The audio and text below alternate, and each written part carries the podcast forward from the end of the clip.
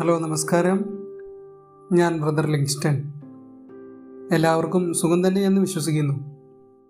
ഇന്ന് നിങ്ങളുടെ മുമ്പിൽ പറയാനായിട്ട് ഞാൻ ആഗ്രഹിക്കുന്ന ഒരു വിഷയത്തെക്കുറിച്ച് ആലോചിച്ചപ്പോൾ എന്റെ മനസ്സിലൊരു ഒരു സംഭവം നടന്ന കാര്യം ഒരു എന്നെ പഠിപ്പിച്ച ഒരു അധ്യാപകൻ എന്നോട് പറഞ്ഞത് എന്റെ ഓർമ്മയിൽ വന്നു. അതിങ്ങനെയാണ് ആ സംഭവം.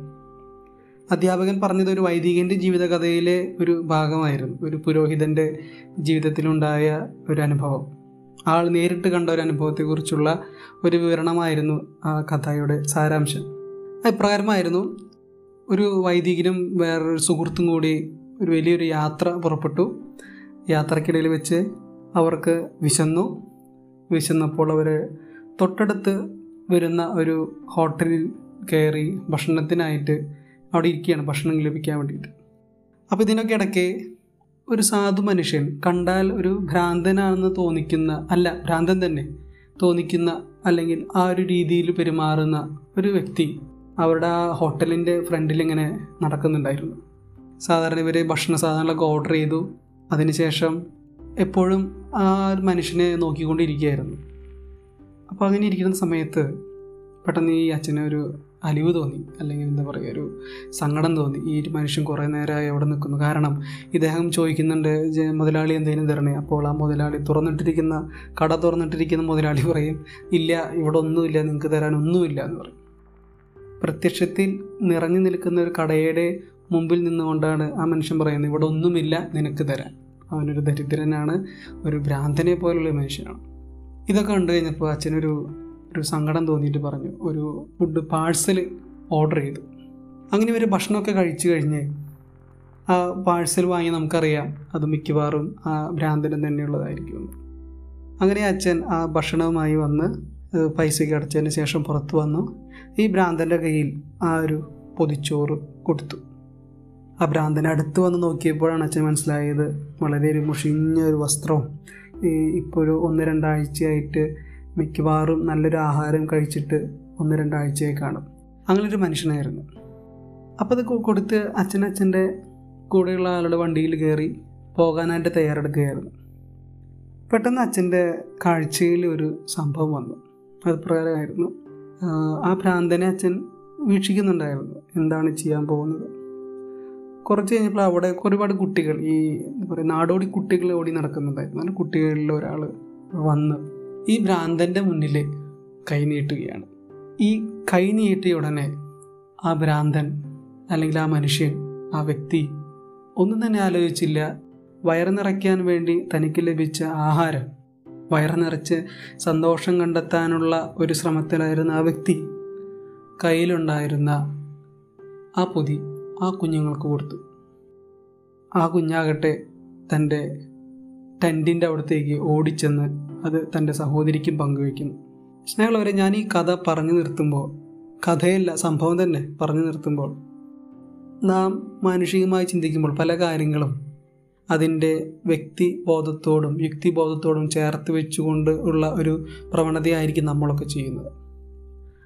പക്ഷേ ആവശ്യക്കാരന്റെ ആവശ്യം കണ്ടറിഞ്ഞ് ആഗ്രഹം കണ്ടറിഞ്ഞ് സഹായിക്കാനുള്ള ഒരു മാനുഷികമായ ഒരു കഴിവ് നമുക്ക് ഓരോരുത്തർക്കുണ്ട്. പക്ഷേ അത് പ്രകടമാക്കുന്ന വിധം വളരെ വിപരീത അനുപാതത്തിലാണ് നടന്നുകൊണ്ടിരിക്കുന്നത്. ഈ ഒരു സന്ദർഭത്തിൽ എനിക്ക് മനസ്സിലാക്കിയത് ആ ആ ഒരു ഭിക്ഷക്കാരന്റെ ആ വ്യക്തിയുടെ വിശപ്പ് അടങ്ങിയത് അദ്ദേഹം ഭക്ഷിച്ചപ്പോഴല്ല.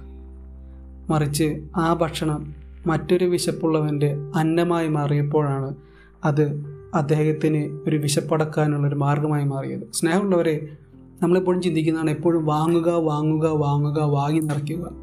എനിക്ക് തോന്നുന്നു വാങ്ങിച്ചു കൂട്ടുന്നതിനേക്കാൾ കൊടുക്കുന്നതിലാണ് നമുക്ക് സന്തോഷം കണ്ടെത്തേണ്ടത്. ആ ഒരു മനുഷ്യന്റെ അഭിക്ഷയാചകന്റെ ജീവിതത്തിൽ നിന്ന് അദ്ദേഹം ഒരു ഭ്രാന്തനായിരിക്കാം. എന്തു തന്നെ ആയിക്കൊള്ളട്ടെ വലിയ ചിന്തകളൊന്നും ഉണ്ടായിരിക്കുകയില്ല. ആവശ്യക്കാരന്റെ ആവശ്യം അറിഞ്ഞ് കൊടുത്ത് തന്റെ സ്വന്തം വയറിനെ പോലും വകവയ്ക്കാതെ തന്റെ ആശകളെയും ഭക്ഷണം കഴിക്കാനുള്ള ആഗ്രഹങ്ങളെയും എല്ലാം മറന്നുകൊണ്ട് ആ ഒരു ഭക്ഷണം കൊടുക്കുകയാണ്. സ്വീകരിക്കുന്നതിനേക്കാൾ കൊടുക്കുമ്പോൾ സ്നേഹം കണ്ടെത്തുന്ന ഒരു മനുഷ്യൻ. വലിയ പാഠമാണ് ആ ഒരു മനുഷ്യൻ ഇത് ഈ വൈദികനെ പഠിപ്പിച്ചത്.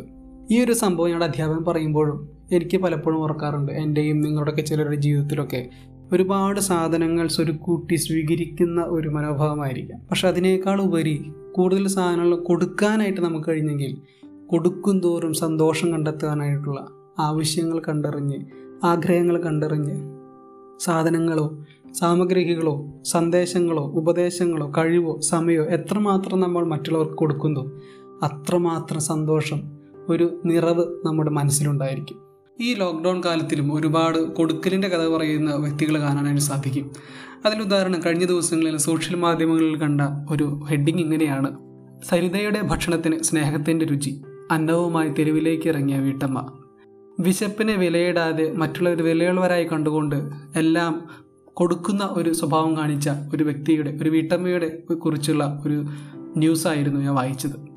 സ്നേഹമുള്ളവരെ ഈ സമയത്തും മറ്റുള്ളവരുടെ അപരന്റെ വേദനയിൽ നിന്ന് അറിഞ്ഞുകൊണ്ട് തന്റെ ജോലികളെല്ലാം മാറ്റിവെച്ചുകൊണ്ട് ഒരു തെരുവിലേക്ക് ഇറങ്ങുന്ന സ്നേഹത്തിന്റെ ഒരു ഒരു സാന്ത്വനത്തിന്റെ അല്ലെങ്കിൽ ഒരു സൗജന്യമായി വിശപ്പടക്കലിന്റെ കഥ പറയുന്ന കൊടുക്കലിന്റെ കഥ പറയുന്ന ഡൽഹിയിലെ ഒരു വീട്ടമ്മയെക്കുറിച്ച് കേൾക്കുകയുണ്ടായി. സ്നേഹമുള്ളവരെ ഇവരെ പോലെ ഞാനും നിങ്ങളൊക്കെ മറ്റൊരുവന്റെ ഒരു നിറയപ്പെടലിന്റെ അല്ലെങ്കിൽ ഒരു വിശപ്പടക്കപ്പെടലിന്റെ അല്ലെങ്കിൽ അവന്റെയോ എന്റെയോ ഒക്കെയുള്ള ജീവിതത്തിലെ ചെറിയ നിറവുകളായി തീരുവാനായിട്ട് എന്തെങ്കിലുമൊക്കെ ഇല്ലായ്മയുണ്ട് അവിടെയൊക്കെ നിറയ്ക്കാനായിട്ട് ഒരു അല്പമെങ്കിലും ഒരു സ്പാർക്ക് നമ്മുടെയൊക്കെ ജീവിതത്തിൽ ഉണ്ടാകട്ടെ ഒന്നും എടുത്തു വയ്ക്കാതെ എല്ലാം ഉദാരമായി കൊടുക്കുന്ന അത് ഒരു പക്ഷേ ജോലിയുടെ ഒരു ഭാഗമായിരിക്കാം.